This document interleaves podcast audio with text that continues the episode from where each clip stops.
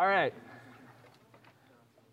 So we are in, we're starting a new series today on Sundays. So Sundays we're calling it War Stories, and then on Wednesdays we're kind of equipping you for the battle um, in a series called Before You Go. Um, we're going to be looking at war stories from the Old Testament. So I am super excited. Um, there are some sermons where you can sit there and you can kind of be like this. And you can just kind of wait till Joel says something interesting that stands out to you. Um, I'm kind of afraid that we're that we're kind of creating a generation of, of kind of people that do this when it comes to their faith. Someone else give me what I need to hear. Someone else feed me. Someone else tell me what I need to know. Instead of like us actually going to Scripture um, so if you feel like, you know what, sometimes I'm not super engaged here, I want to invite you to actually engage with the text. It'll be much more interactive on these Sundays. Um, so as we go through and read this text together, um, so have it, have it out, have a Bible out, uh, or have your phone out. Um, we'll tell you where we are in a second. But the, the reason why I'm kind of pumped about this series is because I feel like we're a lot of tomatoes. Um, if, if we were to describe ourselves as, is that a fruit or vegetable? We're not even sure. It's a vegetable. It's a fruit. It's a fruit. It's a fruit vegetable. All right. So um, I feel like a lot of us, we're kind of like, when it comes to our faith, we're kind of like a tomato. Um, I, my, my grandparents used to have tomatoes in their backyard all the time, and I'd always be excited because I like tomatoes, and I'd go out there, and by the time I get out to them, what, what would it mostly have happened to half of them? If you don't pick them uh, soon enough. Like they're all on the ground and they're smushy and they're gross, and like the birds have come and they've destroyed them and they've been eaten and they're gross. And you can't have anything, and then you eat one, there's like a worm inside of it. It's super gross. Um, a lot of us, when it comes to our faith, we are fragile in our faith. And you might not think this right now because you're, a bunch, you're with a bunch of other tomatoes and you're in high school group and you have all your Christian friends and you got a little clean tomato faith. Um, but then you go to college and anybody says anything, well, what about this question? And you've never considered it, and your, your faith, that's the tomato exploding. Your faith explodes and gets smushed. Or you, you kind of all believe in Jesus now, and you follow Jesus now because everybody else is kind of doing it. But then if everybody else is doing something else, you're like, okay. And then you go over here, and then your faith goes, right? Um, a lot of us, when it comes to our faith, we're like a little squishy, fragile tomato. But for most Christians throughout most history, their faith isn't a tomato. Their faith is, their faith is like a solid rock because it has been through war. Their faith has been forged in the battles of war. And even if you look at places like Sri Lanka, which we, have been praying for, for them, if you, if you didn't know, there was this crazy um, attack on um, some hotels and then some Roman Catholic churches. So, our brothers and sisters who are being persecuted in Sri Lanka, um, if you go there to be, you can't just be a tomato faith in Sri Lanka. Like, like it's, one of the, uh, it's one of the top 100 places that are most persecuted. And so if you talk to those Christians, man, their faith is solid because they can't be flaky. They're solid because it costs something to follow Jesus. And so that's why I'm, I'm excited because we're going to be reading about some people where it cost them something, where their faith couldn't just be um, something that couldn't be defended. Um, and so we're going to be learning from them. And so I want us to be engaging in that. And so we're going to be in 1 Samuel. I have this list of here's uh, books of the Bible, so you can see they're in order right there. And then 1 Samuel, we're in chapters 4 and 5 today, so you can open up to, to there. This is a crazy story that we're about to read, um, and I'm excited for it. So, so flip over. Um, 1 Samuel. Anyone know who Samuel is? Prophet. Okay. So basically, what had happened um, after Israel was in slavery, um, God had made this covenant out Mount Sinai. He had given them the Ten Commandments. Um, they had made their way to the Promised Land. Um, and there in the Promised Land, Israel was supposed to be faithful and was supposed to um, just, be, just be faithful to God, follow His commandments, um, but they didn't. And there was all these judges. Uh, if you have read, there's a ton of judges, like 12 or more. judges, how many are there? Okay, 12 or more. We're going to go with that. I, I just know 12 on the top of my head. Um, and so, th- just this whole part of Israel's story is how they failed. Um, and so finally, you get this guy named Samuel. He's a cool prophet. Um, and he shows up, and he's the answer that Israel needs to all the craziness that they've been going through. So we're in 1 Samuel. Um, let's begin chapter 4, verse 1. Uh, and now the word of Samuel came to all Israel. Now Israel went out to battle against the Philistines. All right, the Philistines. If you've heard that word, you know that the Philistines are who? The bad guys. Okay, cool. You can put them up on a map. Um, so the Philistines, you can see they're kind of um, over here to the west of Israel. Um, they actually kind of intrude into these are some of the different tribes of Israel into, into Dan and all that. The Philistines basically um, they occupied a, a, bunch of that coast, but if you know where modern day Gaza is, um, that's part of where they are. So if you've heard of what's going on there, you kind of know the location of what's going on. So um, Philistines. Uh, they're like also known in the Old Testament as the sea people because they like came out of the not, that they come out of the sea, they came from like the Grecian islands. Uh, the Acadian Islands or something. Uh, anyways, um, so the Philistines, they're, they're, they're there. Uh, so Israel is about to fight the Philistines. All right, let's keep going. Um, they encamped at Ebenezer, and the Philistines encamped at um. The Philistines drew up in line against Israel, and when the battle spread, Israel was defeated before the Philistines, who killed about 4,000 men. 4,000 men. So that's a huge, devastating loss. There's some like debate about how many numbers this actually was and what the word thousand means. It's just a lot. You can just know it's a lot. Um, men on the battlefield. And when the people came to the camp, the elders of Israel said, Why has the Lord defeated us today before the Philistines? Why has the Lord defeated us before the Philistines? They ask a good question Where was God? God, why did you allow us to get wrecked? Right? That's a pretty good question, right? Because um, they have just been destroyed. It's like, dude, God, why did you let your name be like just just totally trampled underfoot. Like, why did you allow that, God? Um, and so they have this really good question. What do you think they should do? What do you think? So they've been defeated by the Philistines. What would be a good thing to do at this point? Pray. That would be a good thing. Maybe they should go talk to Samuel, who's a prophet who talks to God and say, hey, God, what's going on? Because if you know, if you've read before this in chapter 2, part of what's going on is there is this guy named Eli who is a judge, and he has two sons. One of them's name is Phineas, which is awesome, and I forgot the other, I forgot the other name. It's hard to pronounce. Ferb? It's not Ferb. Um, I thought you guys actually knew. It's like, wow, they came prepared.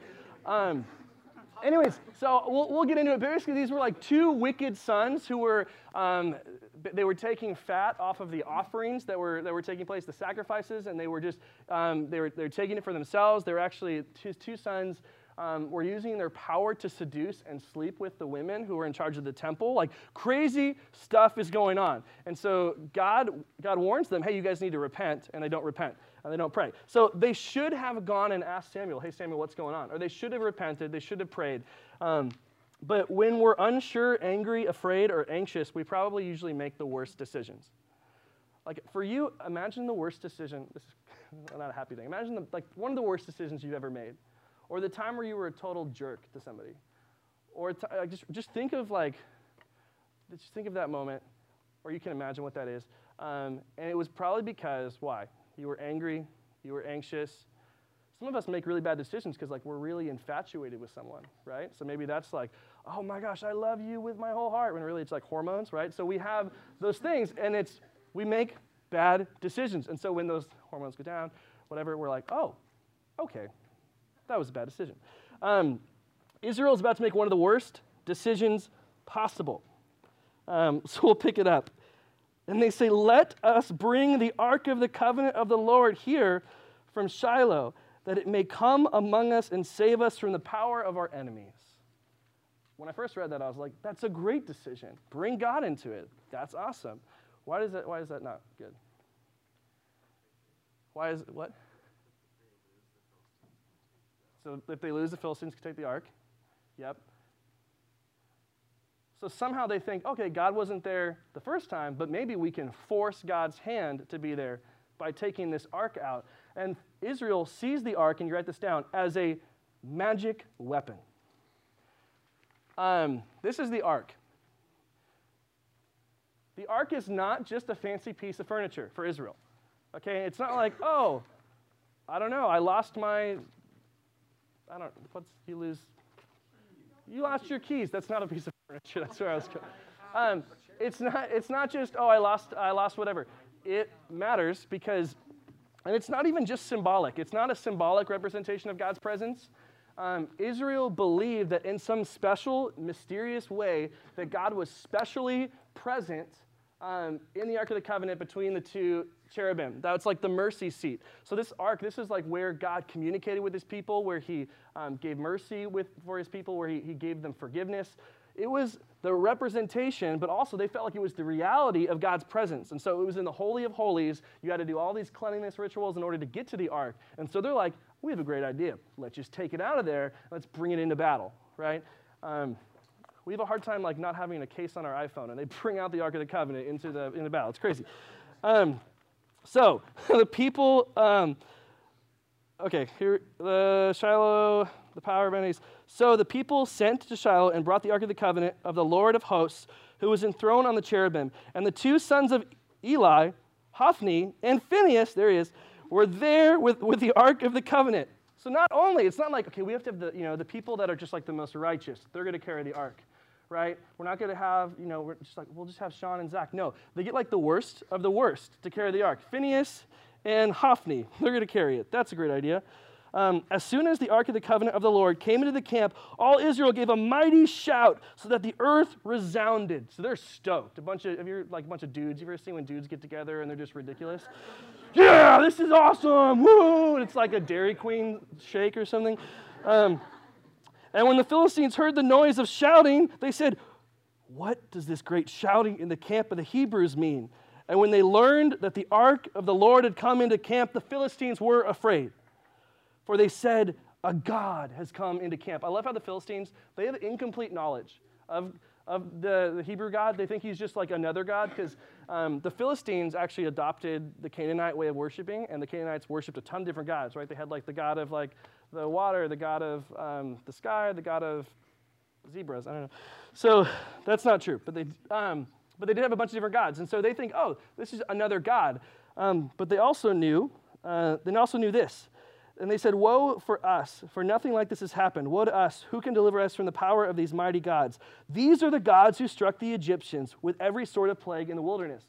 So they've heard about God, um, and they've heard about what happened in the wilderness, or um, yeah, they heard about what happened. They have incomplete, uh, was it in the wilderness? They, they heard about what happened in Egypt and how God had sent all the plagues. Um, and, and, and they say, Take courage and be men, O Philistines, lest you become slaves to the Hebrews as they have been to you. Be men and fight. Don't be afraid. This is ridiculous. The Philistines saw the ark as a trophy. And they're like, you know what? If we can capture it, then we can take it back and it'll prove um, that, that we have superior power. Um, here, here's what I want you to see about the Philistines, because I'm trying to show you a different thing about every, um, every person we see in the story. The Philistines knew about God, and the Philistines were afraid. Is knowing about God and fearing consequences enough? Is knowing about God and fearing consequences enough. A lot of us, when it comes to our sin and our crud, we know what is right and what we should do. And we are afraid of the consequences if we don't. We know there's a day, um, day coming where we'll be judged for, for those things. And we, maybe we have a fear of God. But knowing and fearing isn't enough to lead us to obedience. And that's what we see in the Philistines. Because sometimes you know about God and you fear God, and what you say is, well, you know what? all the more I'm going to fight back against him. Um, and so that's what the Philistines do. They see this as a trophy to be won. Verse 10. So keep tracking. You guys are doing good. So the Philistines fought, and Israel was defeated. Listen to this. And they fled every man to his home. So basically, like they're, they're done. We're not, we're not about this. So they all run home. And there was a very great slaughter. For 30,000 foot soldiers of Israel fell. So, how many people have died total? 30, 34,000. 34,000 have died. And the ark was captured, and the two sons of Eli, Hophni and Phinehas, died. Yay! Um, just kidding. Um, so, okay, keep, keep going here. Um, a man of Benjamin ran from the battle line. This is really cool. If you're a runner in here, they didn't have telephones back then, obviously. So they had the fastest Olympic runners who would run from one king or one judge, and they would run like miles across the battle lines, and they would run uh, to share the news of what had happened. So basically, Taylor Bramwell's doing this. Um, a, man of, a man of Benjamin ran from the battle line and came to Shiloh the same day with his clothes torn and with dirt on his head. So they, would, they tore their clothes. Um, they actually they would tear their clothes, uh, and women would tear their clothes in the back. Uh, and then they would, just as a sign of mourning, and then they would stitch it up again so they wouldn't have to like waste clothes again. But, anyways, fun fact. Um, they go to Eli. Eli was sitting beside the road watching, for his heart trembled for the ark of God. And when the man came into the city and told the news, all the city cried out. When Eli heard the sound of the outcry, he said, What is this uproar?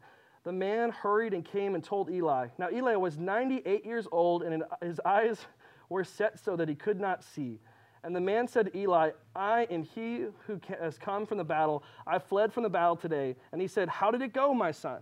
So Eli's just wondering, like, he, knows something, something has happened that's not good. Verse 17, he who brought the news answered and said, Israel has fled before the Philistines, and there also has been a great defeat among the people. Your two sons, Hophni and Phinehas, are dead, and the ark of God has been captured. This is crazy. As soon as he mentioned the ark of God, Eli fell over backwards. So Eli doesn't really say anything about his sons. He's not like, oh, poor Phineas and Ferb. He doesn't say that. right? I mean, he's smart. He knows that God has already pronounced judgment. He knows. Um, and he hasn't done enough to stop it. But, but listen to this. this is so funny. Um, as he mentioned the ark of God, Eli fell backward from his seat by the side of the gate, and his neck was broken, and he died. For the man was old and heavy.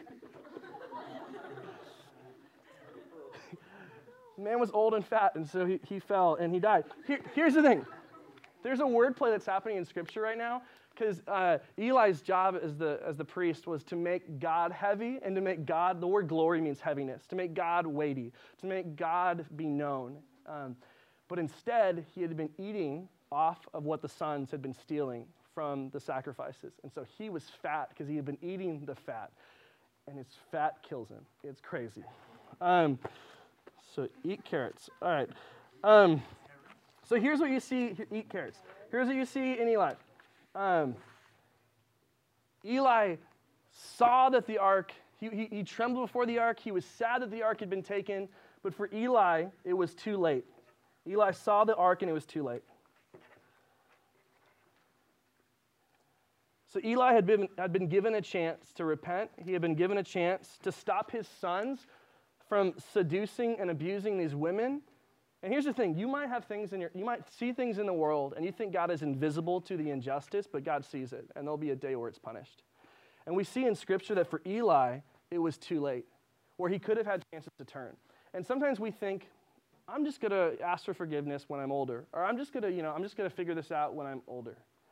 Um, in Scripture, over and over and over again, Jesus says, repent, repent, for the kingdom is at hand, because there will be a day when it's too late to turn back to God.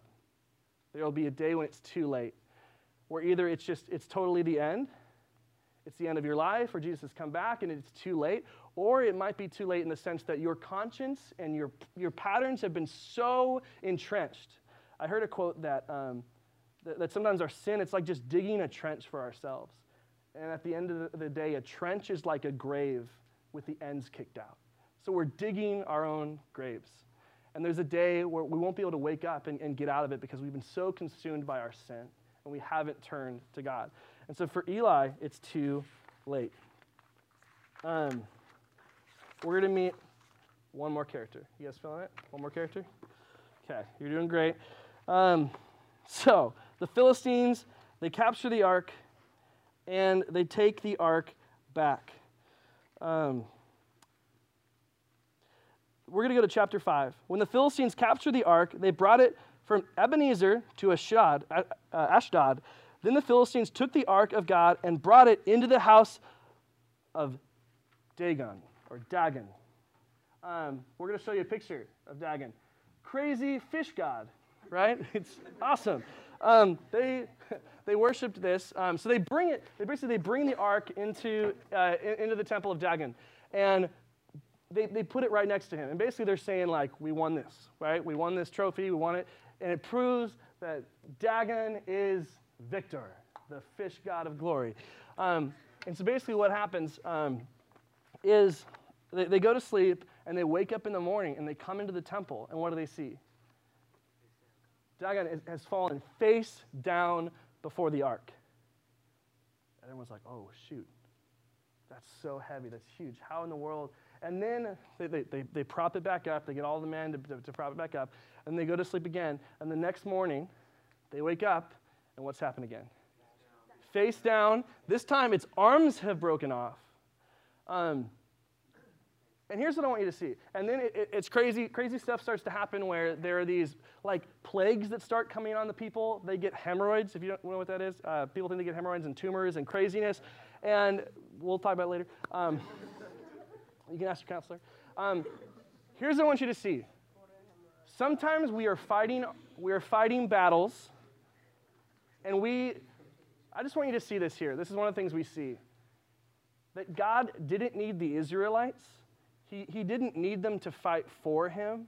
He was going to, like, the Israelites wouldn't have been able to get into the Philistines' encampment and, and, and recapture the ark. But God in Himself can have victory without your help. God in Himself can have victory. And so God defeats this, this false god of Dagon. God defeats the Philistines. They end up sending the ark back. They send it to a bunch of places. They're basically playing hot potato with the ark, like, and everyone's getting diseases everywhere. And finally, they send it back. Um, and, and I want you to see that, that, that, God is so powerful, that He is so powerful in that. Um, and so the question here is kind of like, who do we model in this story? We don't model Israel. We don't model the Philistines. We don't model Eli. But Dagon, Dagon, he saw the ark and he worshiped. He's the one who does it right. And I think this is super interesting because what is Dagon made out of? Stone. Who created stone? God created stone. So obviously, in one sense, it's yeah, okay, the, the false God is bowing down before the true God, but it's also that creation itself is bowing down before the Creator. Jesus says um, that if, it's on Palm Sunday where Jesus says, if we keep quiet, the stones themselves will cry out. And I think that's awesome. I think it's just this stone who's saying, You are the creator, you're the one. Um, so Dagon has humility um, and, and, and, worships. Um, where Israel wasn't humble, they didn't seek God. The Philistines weren't humble, they didn't seek God. I love that God doesn't care that they're Israel, He's still going to let them lose. Sometimes we think because like we're super Christians or like our parents are Christians or or whatever, we go to church a lot that like that that makes us better off than somebody else. Um, the people that God is after are people who are repentant and humble before Him. Um, so that is the war story of the Ark of the Covenant. What time are we at right now? I don't even have my phone. 11:48. Cool. So. Um, what I wanted to give you a chance to just do is to think about um, what battle are you currently in? Again, when we're in the midst of battle, sometimes we make the worst decisions. We see God as a magic trophy that, God, if we just, you know, it's a lamp that if we rub it, then you can, well, you, whatever you, like, you'll do whatever I want. Um, we see God as, as just this, this magic thing that's going to fix all of our problems. When really, sometimes, God, what God was really saying is, don't bring me into your battle until you brought me into your heart. And so, for some of us here, um, what battle are you in, and how can you invite God into that battle? Um, so, it could be craziness going on in your family, it could be stuff at school, it could be stress, anxiety in your life. Um, and how can you say, God, I want to humble myself before you? I want to say, You are in charge, you're in control. And so maybe you want to just write out what that is and write a prayer. Um, and we'll spend um, a couple minutes doing that. We're going to sing together and then be able to, to pray together. So if you want to write that down there, you can. We'll give you some time to reflect.